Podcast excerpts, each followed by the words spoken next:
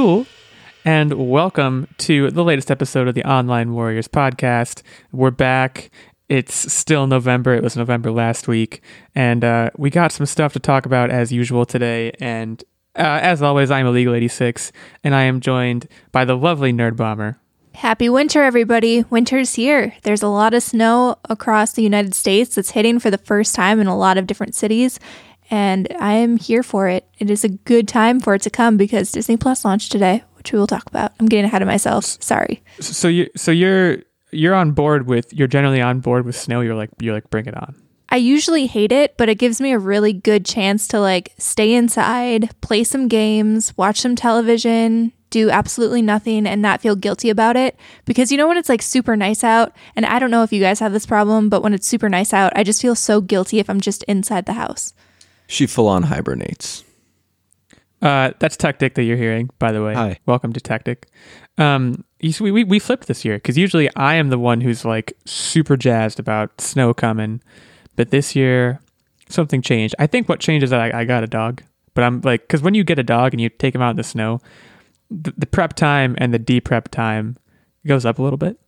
Um, but also I'm just like it's it got really really cold where I am, and I just I'm just like man like just can we just wait until like Thanksgiving or something? So for those know. of you who Not have it. dogs, if you're picturing the standard shivering while saying to the dog repeatedly, "Come on, just go, just go, just go," It's accurate. that's what That's illegal is talking about.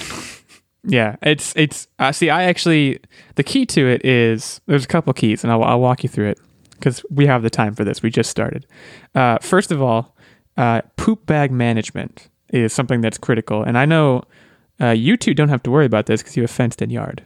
But uh, when I when I walk my dog, I actually walk him around the block, and if he poops, you're not gonna believe this. You have to pick it up. That's just like being a good part of society, and there is nothing so frustrating as trying to get a poop bag open in freezing, like sub-zero weather. Have you guys ever experienced this? Because it's the worst thing. So I Poop have bags are like sealed together. They don't perforate right, so they don't open. And you're wearing gloves, so you can't do it right. You gotta take the gloves off. Your hands are exposed to the elements. It's, it's the worst. I have grippies on my gloves, and I do experience poop bags because I he won't poop unless I'm walking him. That is a, a weird syndrome, but okay, so you, you do know what I'm talking about. It's horrible, and I wasn't. I guess I wasn't just. I wasn't mentally prepared for it. So if if uh, if you're out there and it's it's snowing where you are, if it's cold where you are, uh, and if you have a dog, especially, you know what I'm talking about. But we're not going to talk about winter the whole time today. Uh, we got a, a bunch of things to talk about. We're going to talk about James Dean. Remember him? Uh, I mean, he was like before our time, but like maybe there's some some people out there who actually have watched his movies when they came out. I don't know. Uh, he's coming back. Um, apparently, we're going to talk about this new Sonic trailer, which we talked about Sonic a while back when the first trailer dropped, and obviously that was a bit of a disaster. Uh, we're going to talk about Pixar's latest trailer for Soul, and uh, we might also touch on uh, Disney Plus, given that the launch day was in fact today, the day that we're recording this. So, um, a lot of stuff to talk about, and uh, we can dive right in and talk about James Dean. So, you guys all know know James Dean. Uh, he only died 65 years ago. Famously, uh, died after making only three movies.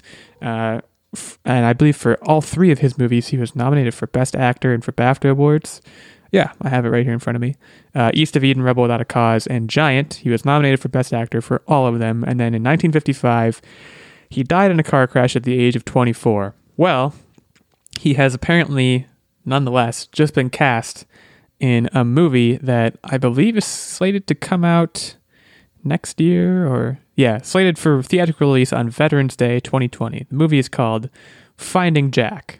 And apparently a CGI created version of James Dean will play the secondary leading role in what is being described as a Vietnam era action drama. So, uh, first things first, right off the top, uh, thoughts on this from the two of you uh, as a practice. I mean, we've seen CGI before, uh, obviously Princess Leia in Rogue One.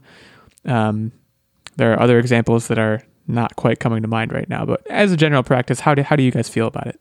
I feel this in particular is very creepy and a little bit skeevy. So typically in the past, when we've seen CGI actors, like you said, it's like the Princess Leia's, or I forgot what Paul Walker's character's name was in Fast and the Furious, but it's usually like bringing a character back to close out their story after the actor has died. And they usually do it in a way where they don't like overly include the character, but they give the character one last final goodbye, pay tribute to the actor who passed, and whatnot. And usually they do it semi tastefully. This feels weird. I, I don't know. Brian Just- O'Connor is the name of the Brian O'Connor is the name of uh, Paul Walker. thank you. Uh, It- R.I.P. like, yeah, sorry. This whole thing, it just it feels really skeevy. I don't know. What do you guys think? So let's be honest. The way that they were able to do this is they had to purchase his rights from the family. Okay, to, to I don't. Well, I don't know if they purchased his rights, but they they signed off with the family. I don't know if the family was like, give us X amount of money. they acquired them. Um, okay, they were acquired rights of a human being. So that that The family to, signed to what yeah. Said. That's the skeevy part. But the the thing that that troubles me with it is it's gimmicky. It feels to me that a majority of the people that are going to see this are going to see this because wow, James Dean is in it, not because And you it's, know it's a quality movie. And and what does that say about the film industry as a whole? That that as opposed to finding, uh, you know, having a quality film, they resort to these gimmicky tricks to get their crowds. And like there are I mean, so I- many young actors out there who would love to get a shot in a movie, and I'm sure they can't find some James Dean lookalike because I, I believe the reason they said they did this is because they couldn't find someone who really looked the way that they wanted them to for the role. Right. But I mean, you can't tell me there's so many actor lookalikes and whatnot out there. You can't tell me you can't find someone who looks similar to what you're looking for without having to do a CGI replica of someone who passed 65 years ago. Yeah, I mean, I, I think like yeah, I, I don't know. I haven't seen any James Dean movies. I'm sure he's fantastic. Um, the family did sign off on this, so I, I agree. It's kind of skeevy, but like they got all the green lights they need. Um, I think it's going to work. I th- I think the gimmick. I don't agree with the idea, to be clear, but I think the gimmick, like you said, tactic, like it's totally going to work. It's going to put asses in the seats because people are going to want to see like oh man, how are they going to do this James Dean thing? Because Because like we we do forget Carrie Fisher in Rogue One. Like Carrie Fisher had not yet passed at that time, if I remember correctly. Um, it was just that they needed young Carrie Fisher for Princess Leia, so they used her. And like it, in that instance, I thought it was pretty cool. It was, but it, it was a small part, and it was if kind of fan servicey and, and in keeping with that franchise. And this is more like, okay, we're going to take this and we're going to put it front and center. I think there's definitely going to be concerns about Uncanny Valley. Um, I think we could easily see a, a CGI James Dean that like doesn't look quite like an actual actor. So like, I just I think find the next James Dean should be your goal as a filmmaker, um, especially for such a big, a big meaty part. But See, I don't know, I don't know. if the gimmick is going to work though, because look at Gemini Man. So they had a whole CGI replica of Will Smith and they basically put them side by side in a movie. And that in itself should have been gimmicky enough to put people in seats. I mean, Will Smith alone usually is a big enough name to draw people into the movie theater. And somehow that did really bad. And I, I think at this point, too, technology is just not there for human emotions. I think the uncanny valley factor, like you mentioned, is just a little bit too much for people. I mean, even in the Gemini Man trailer, I remember thinking to myself that, like, the younger Will Smith, while it was pretty impressive that they were able to do that, something was just off about it and creeped me out and didn't quite look like Will Smith as I remember him being when he was young. So I don't know. I don't know if people will buy into this. I it's say a what I reasonable said. counterexample. Um, I have a counter counterexample. So so so I think for Gemini Man, what they did was Will Smith played both parts, and then they did the digital de aging, which I think is a little bit different as the, as processes go because Captain Marvel they de aged Sam Jackson, and I think that worked great. But this isn't de aging. This is full on resurrection, and I think that's a lot a lot more to uh, kind of endeavor for. So yeah, I'm definitely I'm definitely nervous. Tactic, you were, what were you gonna say? I say what I said before. They're they're resorting heavily on this and this alone to draw seats, and then after the release, the reviews, in my opinion, are probably going to get shot down, as Nerd Bomber said with Gemini Man, and it's just going to give him that initial hard hit of infl- uh, of cash in, and then it's just going to pitter out because they didn't focus much on a good plot line. Is what I it's what I see happening right now. Well, and, and, and listen to this synopsis. Based on the actual existence and abandonment of over 10,000 canine units at the end of the Vietnam War, Finding Jack is a film of friendship and love under desperate circumstances that will grab your heart and won't let go. The dogs should be the stars of this movie. Like, based on that, why do you need James Dean?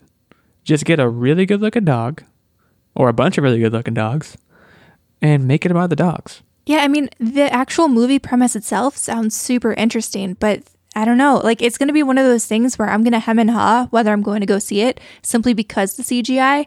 And I'm telling you, dog movies sell. You guys always made fun of me in Fantasy Movie League when I would milk the dog movie every week for what it was worth. But even when it was like months after released, dog movies always perform. People of animals.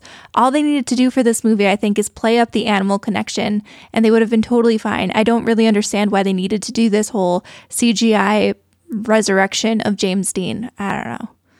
And, and I, I think the source material it's based on a book i should also mention so like in theory the source material is strong enough where you don't need to resort to hey come see this movie because we're gonna bring james dean back from the dead like All you need is the power just- of the pooch. yeah it, it's it, it's a lot i think the mo- i'm curious to see what the movie looks like because it also s- sounds like it's based on a great story but in as much as you you say the dog movies sell and they do um, they also i don't go out of my way to watch them because they just pride themselves on like emotional manipulation. And uh, maybe that's why they're getting james dean back too. They're like maybe they're like maybe folks miss james dean. Maybe maybe what it is is that they think they're going to draw like a vietnam war crowd.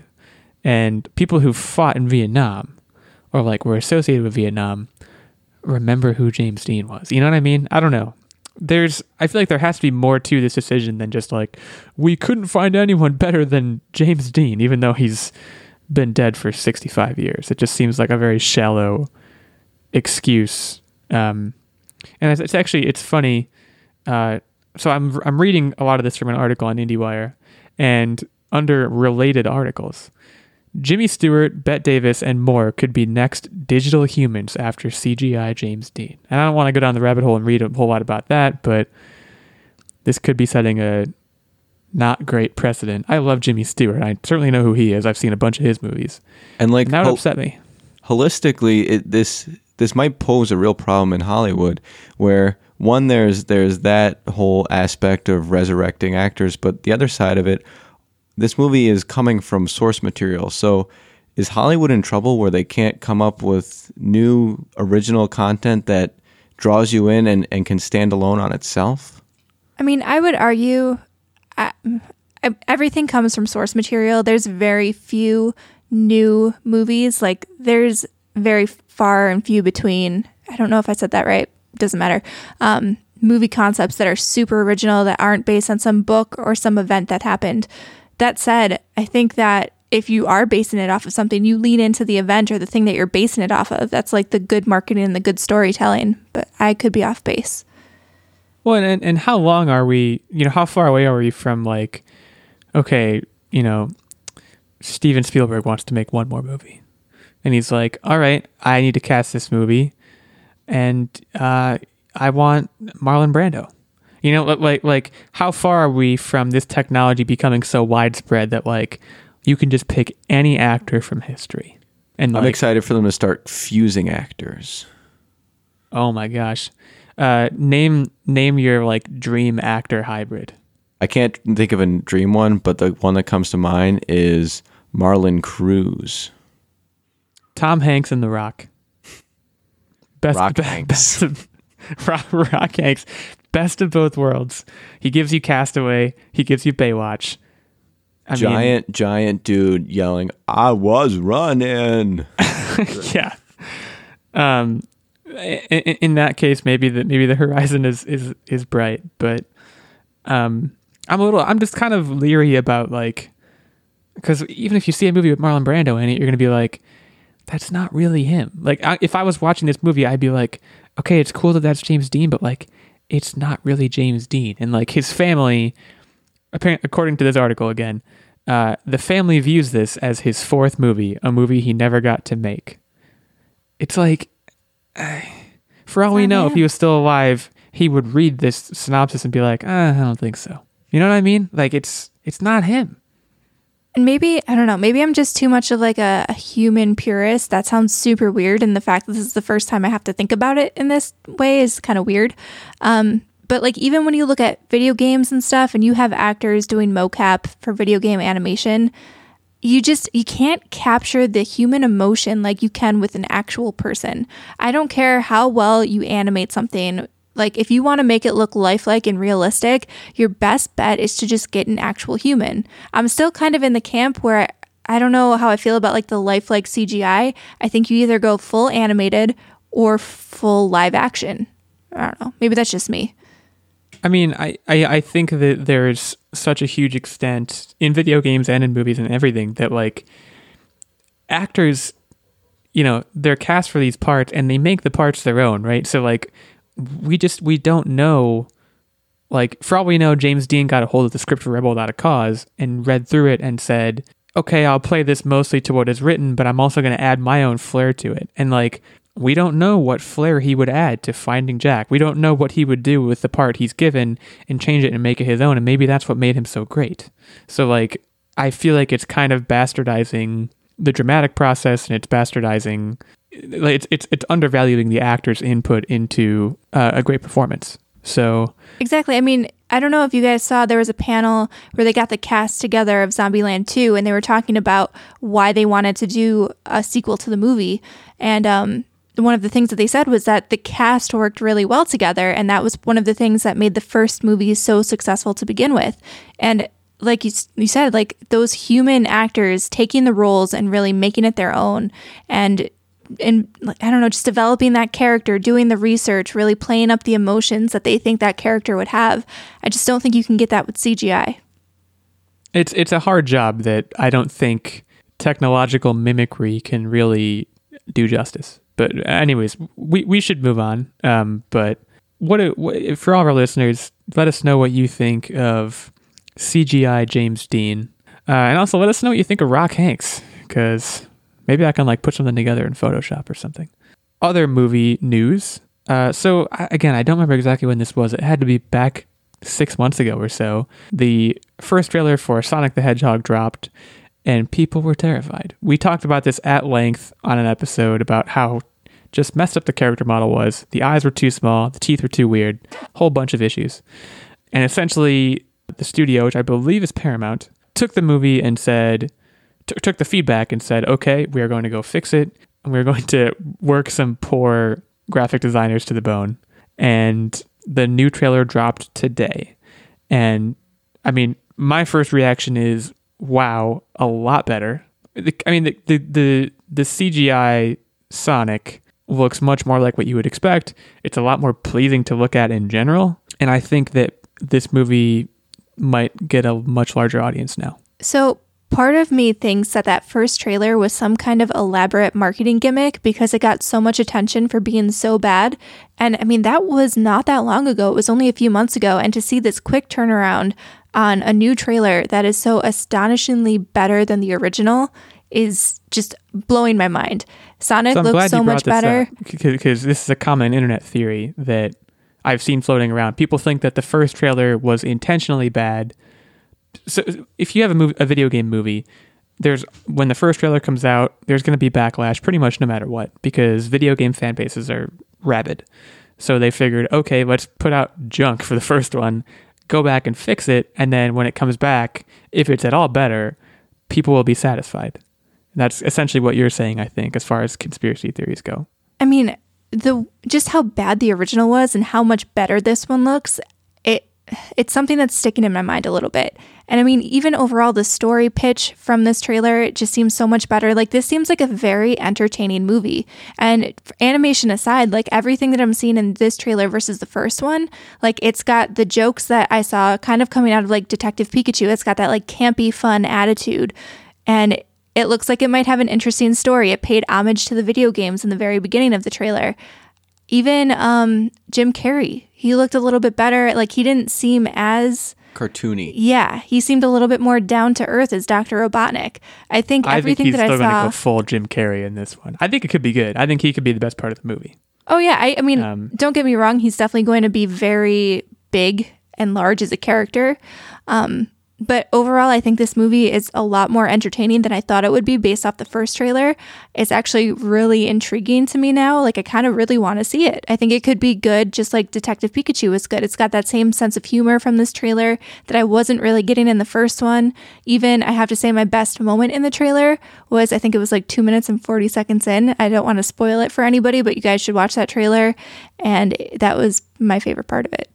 Yeah, you, you I mean, if you're listening right now and you saw the first trailer and you were probably upset in some way, you should pause right now and go watch this trailer because it is a huge, huge improvement. I was very surprised. I mean, I did think they were going to make an improvement, but the character model is just so, so, so much better. And another key thing that they did that I think was really important is they replaced the soundtrack with something that actually made sense. Um, Oh my God, yeah. the Gangsta's Paradise uh, from the first one took a lot of flack, reasonably so, I think. And I can't remember the song that was used in this one, but it was it made just a lot more thematic sense. Uh, tactic. So Anything to add here? Yes, I don't think the the theory of it was a gimmick to get them to get more views and get people hyped about it. I think it was more, and this is what I look forward to because we as a social media group like to see things like this happen. I think that they were set in the original animation and the people have spoken and they drove change. And this brings me to my next point, which is do you think that we're moving towards an era where the people can drive these large, large corporations to making better decisions and giving the people exactly what they want ahead of the final release? I would say absolutely. I mean, you see it all the time, not just with Sonic, but pretty much anything that's very consumer driven. You see brands just interacting with consumers on social media all the time. It's actually kind of funny. I feel like if you go to Starbucks and you get the wrong order and like you go up to the cashier and you're like, "Hey man, I didn't get the right coffee." You're not likely to get a good response. But then if you go on Twitter 5 seconds later and you tweet at Starbucks, you're going to get a credit for a free coffee like almost instantaneously. You see all of these big brands interacting with people and really valuing people's opinion on social media, and I think that's not going to go away. I think social media is just getting more influential as time goes on. I mean, especially when you have social media influencers now. I mean, someone posting a picture can drive your brand. So I think it's good to see companies like this paying attention to what fans want, assuming that it wasn't some big gimmick in the first place. I think that it's promising as and I think it actually probably drove more people to be interested in this movie. A lot of the comments that I've been seeing on Twitter and social media are that people weren't necessarily interested in Sonic to begin with, but seeing the response from the company and just overhauling the entire animation and the character model based upon people's feedback has really got them intrigued and interested in supporting the movie, regardless of whether they even like Sonic. So I'm going to disagree in a, in a couple of ways. Um, first of all, I rem- I still remember when Paramount or the director, I can't remember who it was, might have been both of them, uh, said, "Okay, we hear you. We're going to go back and fix it." And I was shocked. I mean, that sort of thing. I, I understand. You know, obviously, social media has been a huge uh, positive force in terms of companies interacting with uh, consumers. But I mean, we're talking about a lot of money here.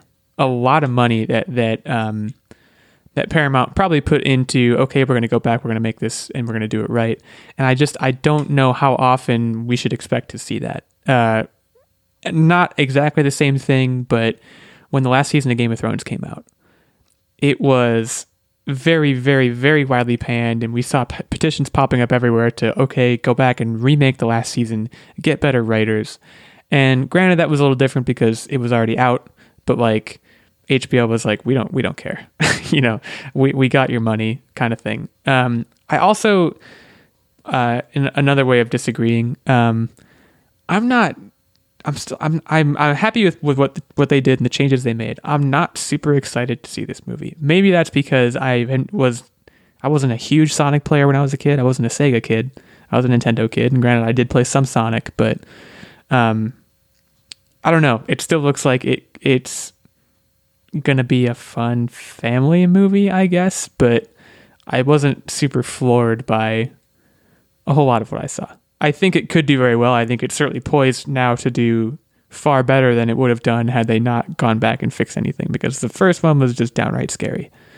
Um, I think coming off But the heels of Detective Pikachu, which found that delicate balance between appealing to adults who are fans of the Pokemon franchise and also appealing to like that family friendly aspect in the kids, I think if they can follow that formula, then they'll have a winner. And just going back to, I guess, the companies changing things based on social media, I do agree. I, I think budgets and constraints like that will limit all about money. yeah, it, at the end of the day, it's all about money. And it does also pose a really scary question. And I think we brought this up back when the original trailer dropped. But just like, if an artist has a specific intent for their movie or book or game or whatever, that kind of opens the door for people to just bully them to try to change things so that they can Right. get what they want. That's a little scary for me, but I think in this specific case, it worked out really well. The, the question is definitely, you know, to what extent do we trust people who are creating content and like um, see a trailer and say, okay, it doesn't look great, but I'll give you the benefit of the doubt. I mean, in this case, it was a lot starker than that because it was this beloved character that was very clearly wrong. Um, but it's definitely, you know, it's something to think about. I, I think that the Detective Pikachu comparison is certainly valid, and I think it's definitely the audience that the studio is shooting for. I'm not sure that the nostalgia base is as strong with Sonic as it is with Pokemon. In fact, I'm fairly certain it's not. But don't is it though. strong enough? Like Yes, Sonic I- and Mario at the Olympics, I feel like people are very excited about that game. And even like Team Sonic Racing came out and I was one of the first people like I pre-ordered that bad boy. I played the heck out of it, beat the game. There's something about Sonic that really appeals to like that 80s and 90s era because there was that big console war between Nintendo and Sega and there's a whole like slew of people who didn't get a Nintendo for Christmas and got a Sega Genesis instead. I mean, all I know is that when I, look- you know, am with people and I tell them I've never played Pokemon Red and I never played Pokemon Blue, which is true, by the way. What? I people look at me people look at me like I have three heads. If I look at them and say I've never played Sonic, I just don't think I get the same reaction. I think in any case, I Uh, look at you like you have three heads. That's true. Tactic does often look at me like I have three heads, and you know what? Sometimes I do. Uh, Aren't there days where all of us have three heads? If you if you really think about it, think about it. Anyways, Sonic. Let me quickly Google what the release date is uh, for this movie. And Uh, while you're again, if you haven't it, seen the trailer, if you're still listening, Detective Pikachu gave free Pokemon cards at the release of the show. If you can give us free swag, I will be going. Um, and you know, it's worth noting, I don't. I should also confirm that it's Paramount. I'm not 100 percent sure. Uh, it comes out Valentine's Day, 2020. So, very romantic uh, movie for you to take take your girlfriend and take your take your boyfriend and and go on out there and see it. It's a movie all about It- being fast, so take your girlfriend. Um, it is Paramount Pictures. It was previously uh, the rights were acquired by Sony, but then Paramount acquired it in 2017. So uh, yeah, February 14th. Go check it out. Um, let us know what you think of the new trailer on the social medias. Right now, we are basically at the midpoint of the show, so we're going to do what we usually do and take a quick ad break. But first, we want to give our shout out to our fantastic Patreon producer, Mr. Ben Checkness. Uh, as you know, if you listen to this podcast uh, more than once, Ben is our Patreon producer. He supports us on Patreon at the highest of our three levels. Uh, he is a knight level subscriber. And for that, he gets uh, our Patreon producer shout out. He gets input into our weekly game segment. And he also gets access to the monthly vlog and the monthly secret segment as well. There are also two lower levels of support. Uh, the first being the Squire level, which gets you um, monthly secret segment and monthly vlog access, and the page level gets you access to the monthly secret segment. So, uh, if you want to support us, um, we love doing this. We hope you guys enjoy listening, and if you do, we'd love to have your support. You can head on over to patreon.com slash online warriors podcast, and um, we would really appreciate that. So again, shout out to Ben, shout out to all of our listeners, and let's turn it over to some of our friends for a quick promo. Hey everybody, this is RJ, Ash, Ray. Brandon, Harrison, and Bronson. We host a Dungeons and Dragons podcast called Realms and Nerds. Some highlights of our show include wreaking havoc in every town we visit, Blowing up hot tubs, killing off fan favorite characters, High necromancers. inappropriate wedding etiquette, and every now and then, actually good storytelling. Join us in the realms of Pridea for fun fantasy adventures. You can find us on Podbean, iTunes, Google Podcasts, Spotify, or just about wherever you get podcasts. Okay, welcome back. Sticking on the movie track, we're talking a lot about movies today. Sometimes it just be like that, you know. Uh, I'm a big movie guy, so I'm a okay with it. Uh, Pixar is getting back in the game, and I say that as though they've been out of the game. They really haven't. Um, but a new trailer just dropped, I think last week sometime, uh, for their 2020 movie called Soul. Now, I'm going to read you kind of the brief synopsis. This is Pete Docter, who I believe was responsible for Toy Story 4. He's a known Pixar magician. Joe Gardner, a middle school music teacher, has long dreamed of performing jazz music on stage and finally gets a chance after impressing other jazz musicians during an opening act at the Half Note Club. However, an accident causes Gardner's soul to be separated from his body and transported to the You Seminar a center in which souls develop and gain passions before being transported to a newborn child. And Gardner must work with the souls in training, such as number 22, a soul with a dim view on life after being trapped for years at the You Seminar in order to return to Earth before it's too late. Now, I just read that for the first time. That is a lot, and I did not get a lot of that from the trailer. I'm going to be honest. Um, the trailer was good. Uh, I'm very on board. Um, The trailer did look it looked really good. My fear. So I know you really liked Oh man, why can't I Inside Out. Yes, Inside Out. Thank you. Um Love that movie. I thought the movie was good, but it was very heavy and depressing in my opinion. Oh my god. And That's what, that's what makes it good. I guess That's guess the whole point of the movie. But you also have to remember that these movies, while they are entertaining for people our age, they're primarily intended for children. And I just feel But- like tackling something like death and what happens to your soul and passion, It's basically death and re- reincarnation. that just, it seems so heavy. It seems like it's going to be a very depressing movie. It looks really, really, really, really good. And I really, really want to see it. But oh my God, I'm, I'm going to have to bring the tissues. It's going to be bad. Was anyone else I mean- tr- troubled by the fact that his glasses cross over, but his facial hair does not? I didn't even notice that. That I mean, I'm sure I probably will be troubled by it now. So thank you. Uh, I hadn't previously noticed that.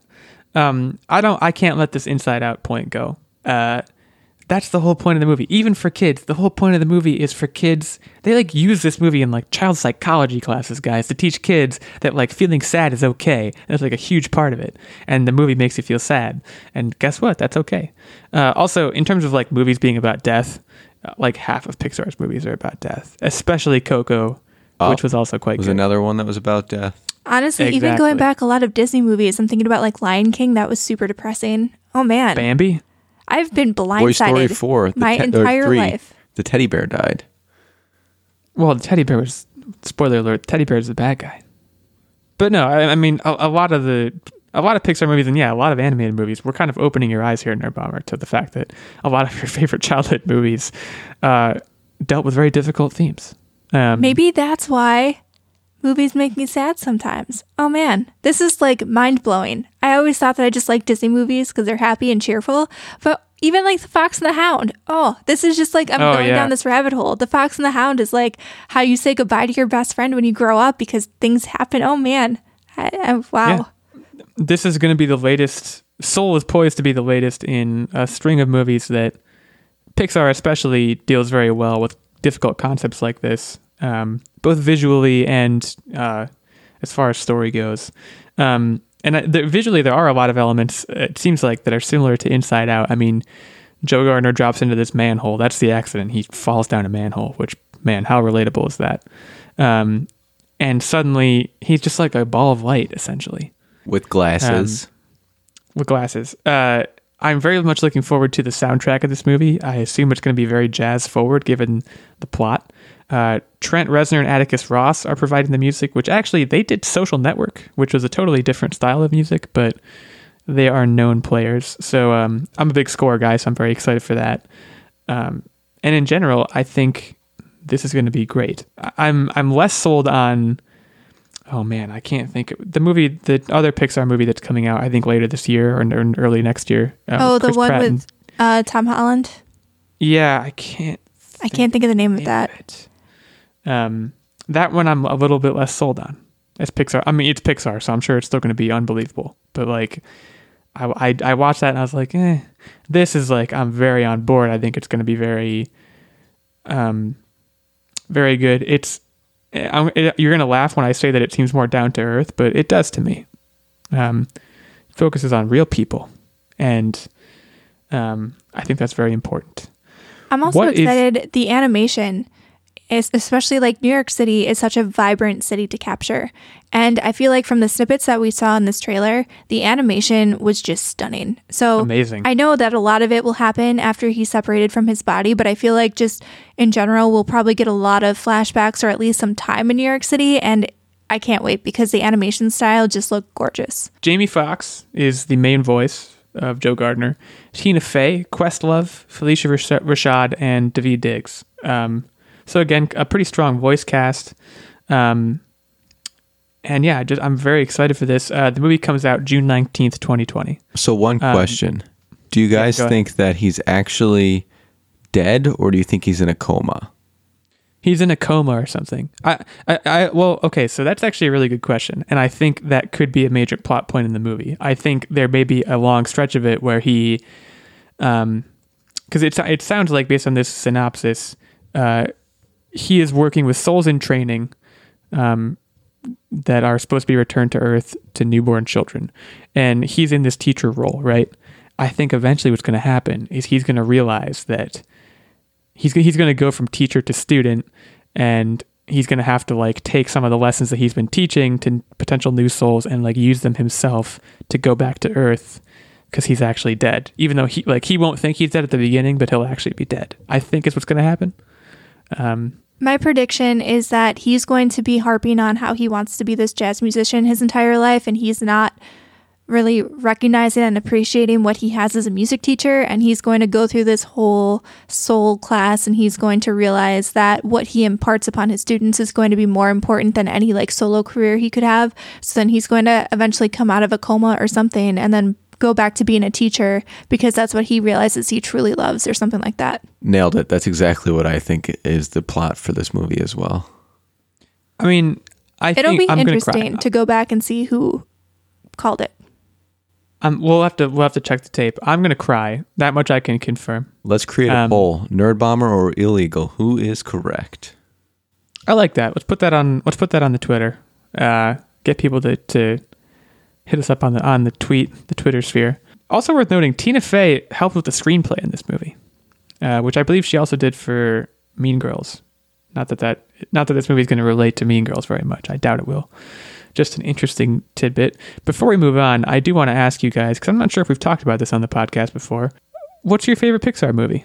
You guys said you just dressed up as as WALL-E and Eve, but I don't know if that's your favorite or if you guys have different favorites or if they're oldies or newies. Any any thoughts? I'm where I'm putting you on the spot here a little bit. This is one of those things. There's so many Pixar movies. I think I kind of default to Toy Story just because I grew up with Toy Story and even Toy Story 3 kind of separating four from hmm. everything. That that original trilogy kind of bookended my growing up experience. That said, I also really really have a soft spot for Monsters Inc and I don't really know why, but I really really really always loved Monsters Inc.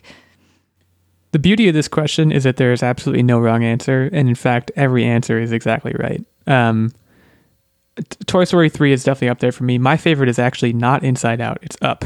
Up is my favorite. Ah, that's what I was going to Without a doubt. say. Because Doug, it's the the the beginning like 5 minutes of Up is like the greatest 5 minutes in any animated movie I've ever seen. that's the saddest Um, part of the movie. But it's but that's but that's the point. I- I- you guys need to learn how to watch sad movies. like, I, it, any movie that makes you feel that strongly in either direction is like, oh man, it's so good. Um, I find it score for that incredibly movie's good. relatable because he is shorter than his wife, and uh, Yo. So Is that you? yes. Well, you're not married yet. Yet. Huge, uh, huge, huge times coming for the Online Warriors podcast. Yeah, I'm I'm an up guy. So so Tactic sounds like you're an up guy. Nerd Bomber, you're a you're a Toy Story slash Monsters Inc. gal. And uh, those are all great answers. Um, I was just I was just curious. Uh, Mike Wazowski's wife is also taller.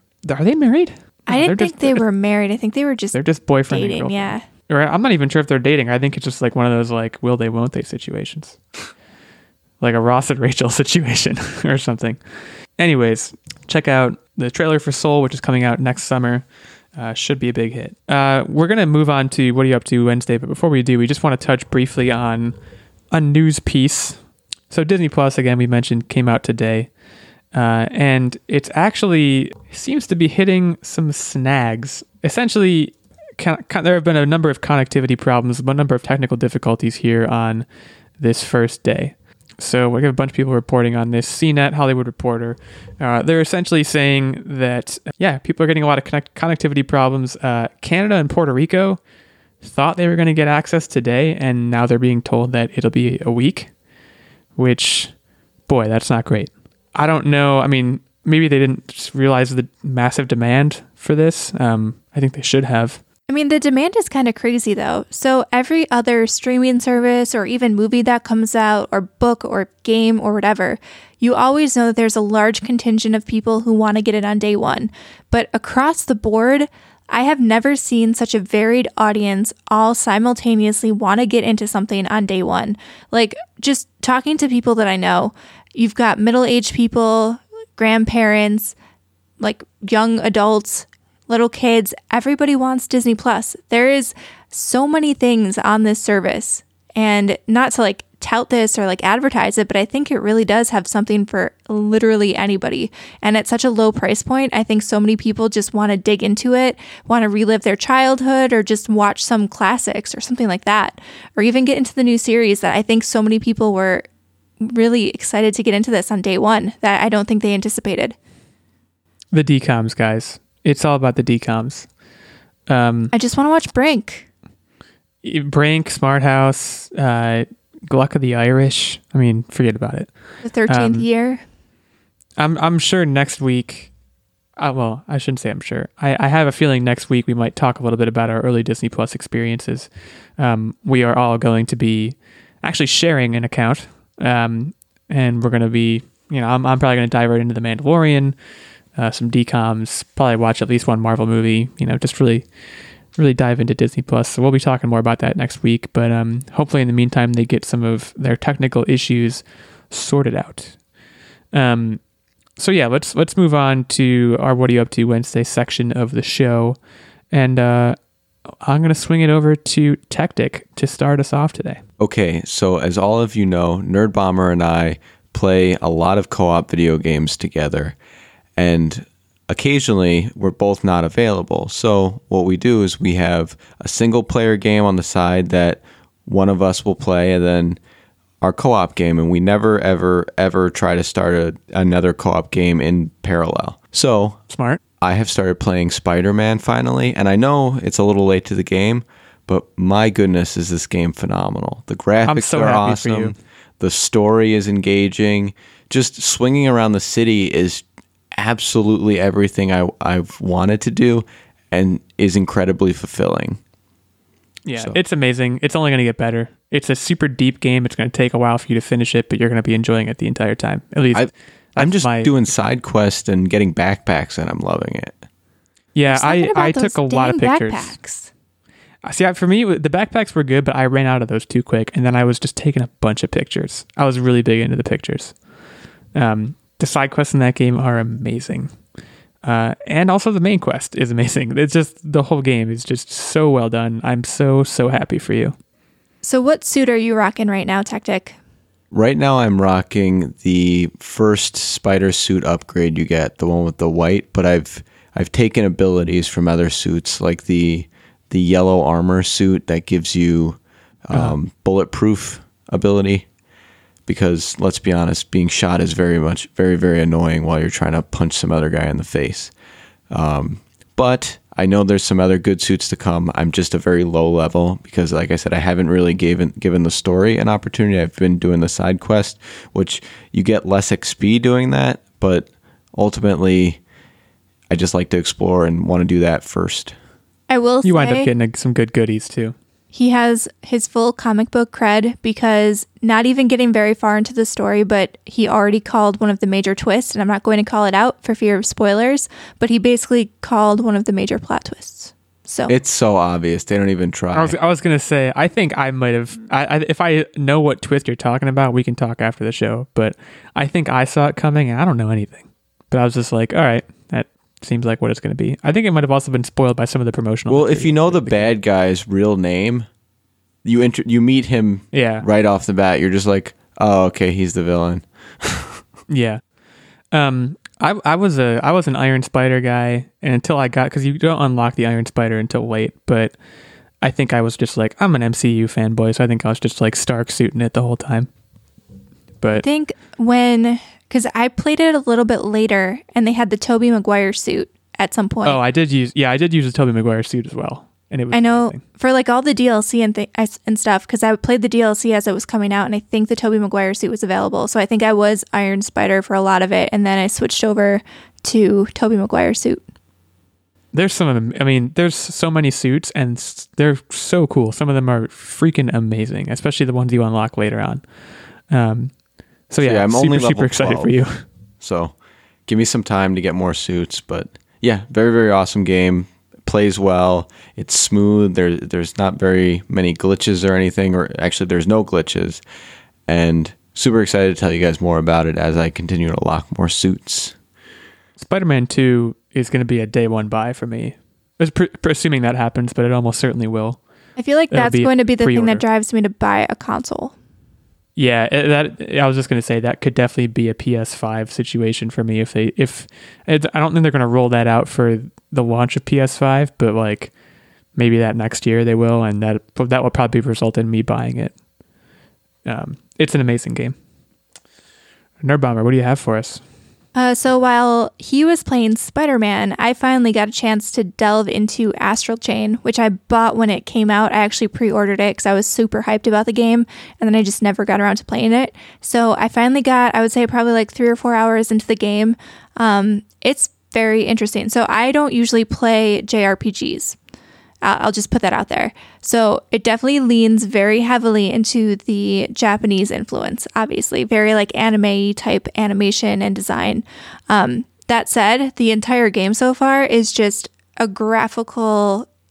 It's just it makes I don't know. It's incredible. It's there's so many cool colors and stuff flying at you. It looks very techno futuristic. I really like the graphical design. The gameplay is very interesting. I feel like you have to divide your mind a little bit because not only are you controlling your main character, but then you also have your chimera that you're controlling and you're basically using one stick and one set of triggers for one character while you're using one stick and one set of triggers for the other character. So it's a lot of multitasking which is very unique to a lot of the games. I, I play a lot of like shooters or just regular like you control one person and you walk around. So it's a very different type of game than i usually play and the soundtrack is a banger. Like the techno music is pretty good. I was bopping. A lot of boots and pants. So Boots and wa- Cats is what I thought it was. whatever. Watching uh, Nerd Bomber play that, you can you can really see the mental struggle when you're playing that because your your one character is kind of like jumpy while your other character is moving around, and then you eventually get it. So uh, I'm I'm interested to try it for myself to see how really difficult that is to divide your brain into two and control each. Now, the side question is do you think it would be easier to just give up a controller and have one person control your Chimera and you control the other person? I'm sure it would be easier to do it in co-op mode, and they're definitely they they have a co-op mode built in, so you definitely can do that. Um, I think it's going to be one of those game mechanics though, where it's kind of difficult to get used to at first, but then the more you play it, you'll just kind of become second nature with it. And I think eventually I'll pick it up and it won't be that difficult. I think my main problem is that I'm jumping between that and something more traditional in control scheme like Borderlands. So I think just trying to separate, like, oh, like this stick does this while this stick does this, and everything controlling one character. I think I just have to like mentally break when I switch games. Well, there you have it. Astral Chain so far gets the online warrior stamp of approval. Um, I want to update you on three things, but they're all really quick. Uh, one, and this is my this is my tactic esque uh, update. Uh, I actually I got around to shopping for some Christmas decorations a little early this year, and I got some new lights for outside that I'm very excited about. I actually put one of the strings up, and it looks phenomenal. Once both strings are up, I'll probably put a photo on the old uh, Instagram or the Twitter or something. Uh, so be on the lookout for that. Um, I saw Parasite this weekend, which uh, is actually a Korean movie that's doing very well. It has really good reviews, like a 99% on Rotten Tomatoes. Um, very interesting movie. It starts as a comedy, it's billed as a comedy. It's very funny for the first half, and then in the second half, it turns into a completely different movie that's very dark and deals with a lot of complicated uh, social themes. It's also a great suspense thriller in that uh, por- portion of the movie, so I'd strongly recommend it, even if you aren't really a foreign film person, because I'm really not. Um, if you're okay with reading subtitles, it's definitely a good experience. I would strongly recommend it. Is it in theaters or did, did you have to rent it on a service? It's in theaters right now. Um, I, I believe the uh, North America release was either this past weekend or maybe the weekend before, but it should still be up. Uh, I mean, it's not a super wide release, but in a few places, I'm sure it's it's still up. So if you can catch it, it's worth watching. Uh, the final thing is last week I mentioned I was playing Red Dead Redemption 2. It has officially been tabled. I know this game is supposed to be amazing. I just I couldn't do it. Nerd Bomber, you were totally right about that. Um, So does this mean you're going to finally give the Walking Dead Telltale series a chance? Well, so what it means is uh, I have re I've dusted off the old VR machine, and I'm playing uh, a game that I actually got when I first got the VR, which is Doom VFR, which stands for Virtual Effing Reality. Um, guys, it's pretty intense. It's extremely hard. Uh, I played Doom 2016. I got pretty far in that game. I didn't finish it, but I, I generally felt like I was pretty pretty in control of what was going on. Had a pretty good grip on things. Virtual reality. I mean, not not only is it intense, but the control schemes, the control scheme leaves a little bit, little bit to be desired, um, and it's just very, very difficult. Like pretty much the first big battle, I was dying many, many times, even on just the regular difficulty. And Can I think you I'm- use the aim, or do you have to I use am the using- regular yeah. move controllers? You can use you, so you, you can't use move controllers you can use either a regular ps4 controller or the aim controller i opted for the aim controller because i had a really good experience with the aim controller when i was playing farpoint which by the way is amazing um, you know, I always looked at that, but I never bought it. farpoint is super good uh, you can borrow it you can borrow it from me if you want it is like a super super good well you need the aim controller though so We we'll have that. We do have. We have. Um. Oh man, Farpoint. No, that's what we were just talking about. Fire Team, the one where it's the military Oh, game. yeah, I didn't yeah. play it that often, but we have it. i heard that one was good was it really good It was good. My problem was that then I promptly got an ear infection and I couldn't do VR because then I got dizzy. Right. Um. Yeah. Well. Yeah. In that case, uh, I'm totally gonna let you borrow Farpoint because it was super super good. Um, Doom and, and a lot of the reviews have reflected this. It's it's just the control scheme leaves something to be desired, and it's very very difficult. But it is super super fun, and it's not just a port. It's like very well done. There's a there's a relatively new story, but they also know enough to know that like people who are playing Doom VFR do not care about the story, so they kind of gloss over it as lightly as they can. Um, so yeah, the jury's kind of out on whether I'd recommend it or not right now, but something to keep an eye on, I guess. Um, something I haven't kept an eye on is Fan- Fantasy Movie League. Uh, guys, it's the first time ever, two weeks in a row, I did not set my lineup. Um, so uh, I was in 12th this week, and it's just it's getting worse and worse. Uh, congrats to Hipster Pop Geek. They are our number one this week at 57 million. Uh, played a lot of Jojo Rabbit, which was apparently a good move. Uh, Devin Reed, uh, another, uh, but always a big player, coming in just a hair underneath at 56. Spitfire in third at 52. Justin AR Radio, one of our newer players, at 49.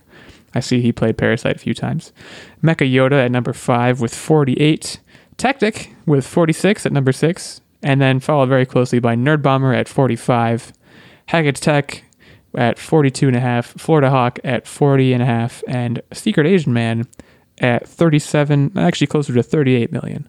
So, um, looking briefly at the overall for this season, I'm not going to read the whole thing out, but Hipster Pop Geek holds a commanding lead uh, with 240 million to Devin Reed's 184 million. Uh, Mecha Yoda rounding out the top three with just a hair under 180. So um, if you do want to join us and, and play, it's a lot of fun. Um, you can head on over to fantasymovieleague.com and uh, our league name is Online Warriors Podcast and it's a private league, but the password to get in is podcast all lowercase. We'd love to have you join us. Um, Nerd Bomber, you have a game for us this week. I do. I'm actually very excited about this game. So, the topic, as voted upon on our Patreon, is crazy indie game titles. So, I have a slew of wacky indie games, and I want you guys to tell me if you think they are either real or fake. I'm excited for this. I'm, I'm so ready. Let's do it. Okay, so the first one, the name is Clam Man. Oh, that's oh, real. it's real. All right, so I don't know. Did you guys play this one? Have you heard of it before? no, no, just instinct. Okay, so it is real. It's a game about a man, a man who is also a clam. It's a point and click adventure game focused on jokes and story rather than puzzles, made by Team Clam, and you can find that on Steam. All right, So, so, just to, before we move on, my plan here, I have my eyes closed over here. I want that known. And I'm going to be saying whatever first pops into my head immediately. There's going to be no thought process here. So let's just keep going. all right. So the next one is Pig Snoot. That's fake. Pig snoot's fake. Okay, you both got that right. it is fake. I made that up. I like snoots. Don't we all? all right, so the next one is Cultist Simulator. Real. Tactic? I am going to say real as well. Okay, so you guys are right. It is a card based game by the Weather Factory where you play as a citizen whose actions may result in a cult following. Okay, Just like real life. pretty much, yeah. So this next one is Extreme Ironing. Real. That's real. Tactic? Hmm. That's real. Okay, so I stumped you guys. This is not a real game, but apparently it's a weird extreme sport that people play. Who knew? If you actually Google it, there's like crazy videos of people like ironing underwater, which makes zero sense, but that's a thing. They do it in like crazy spots. I don't know how this became a thing, but it is a thing. So I want to play it. we should we should just get together sometime and make crazy videos of extreme ironing. If you're a uh, game dev, reach out to us. Okay, so the next one, bodybuilders in tutus. That's This fake. is real. Okay, so Tactic finally gets a lead. Uh, this is the fake one. It's actually a book, though. It's a book of essays, which gives marketing advice written by Philip Lomboy. I don't want to read that book. Tactic pulls ahead in this one. Let's move on to the next one Giraffe Town. That's real. That's real. Okay, you guys both got that right. It is a game about a giraffe born with slippery feet who sets out to find love. It's made by Sounds. Snow Cone Solid Productions, and you can find it on Steam. Does he find love? Or she, I guess. I don't know. I didn't really look at it that closely, but you definitely do play a giraffe and you walk around and stuff. They find love, but they lose their slippers. Half the game is just like trying to get through doors. I, I imagine it's like, oh, what was that game we were playing, Tactic, where the physics is like you're a Gumby basically. You just flop around, human fall flat. That'd actually be really fun as a giraffe. Okay, so let's move on to the next one. It's called How to Raise Your IQ by Eating Gifted Children. Fake. Fake. Okay, you guys are good at this. This is fake, but it is actually a real book. It's a book of satire by Lewis Frumkes. Okay, the next one is Dinner Date. Fake. That's real. Okay, Tactic is pulling ahead with an even bigger lead. Dang it. This is a real game. It's a 25 minute first person story where you wait for your dinner date to arrive at a restaurant, made by Stout Games on Steam. Oh, I thought it was one of those figure out how to take them home type games. It is not. You just literally, apparently, the game is you sitting at the table and you like, you can eat and drink and do stuff, but you're basically just waiting for your date to arrive. It's a very What like the- introspective experience, I guess. One of those figure out how to take them home games. that's that's actually a genre tab like on Steam. It's like figure out how to take them home. I mean, there are Uh, a fair amount of those type of games out there. So Oh, I've played them. They're out there. really, Uh, how many questions? I played like one, just once, because I was like, "What the heck?" And yeah, it's about what you would expect. Um, how many questions are left? Do I have a chance to, to even the gap here? I have two more. So you would So have, have to, get both of it. these, and Tactic would Okay, have to get both of them wrong. Oh, I'm ready. Let's do it. So the next one, and I'm already giggling, and this has no indication on whether it's real or fake. You guys just know how I feel about poop. It's called There's Poop in My Soup. That's real. That's real. Dang Okay. it! Dang it! It is a real game, and I just I have to read you guys this description because it it just made me laugh.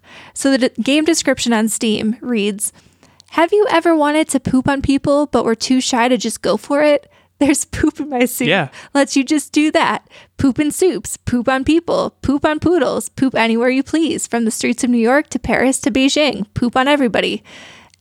I kind of want to buy you the game. it? Not not yet, but I've really thought about it. I'm one of those weirdos. I think poop is funny.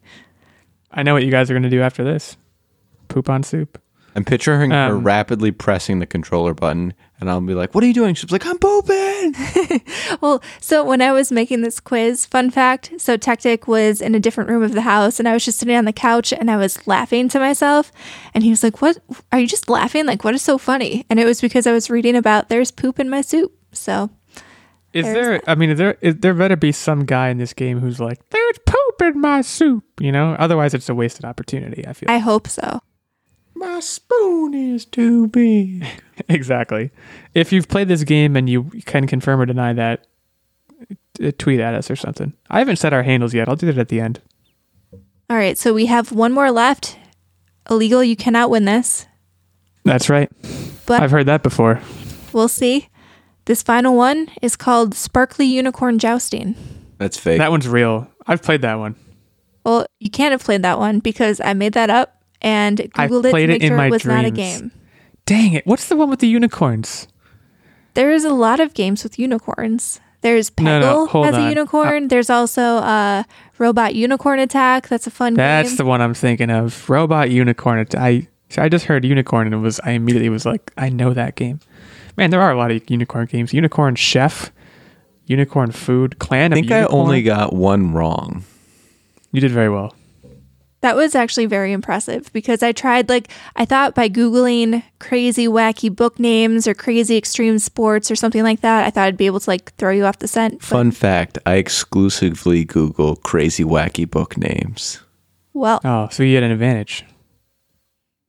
So I feel good though. I at least stumped illegal with some of these, but that was fun. I, I had a really good time looking up crazy games that I did not know existed and may now play. And we had a great time talking to all of you. I mean, I guess we weren't talking to you. We were just kind of talking into thin air, but hopefully you listen. Um, we do have Twitters. Uh, our our main account, our main uh, podcast account is at Online Warriors One, uh, and I am at OW Legal eighty six, and we have at OW Nerd Bomber and at OW Tactic. Um, so you can go hit us up on the social medias. We'd love to hear from you. Um, and if you liked what you listened to, uh, you can head on over to Apple Podcasts and leave us a good review. We'd love to see that.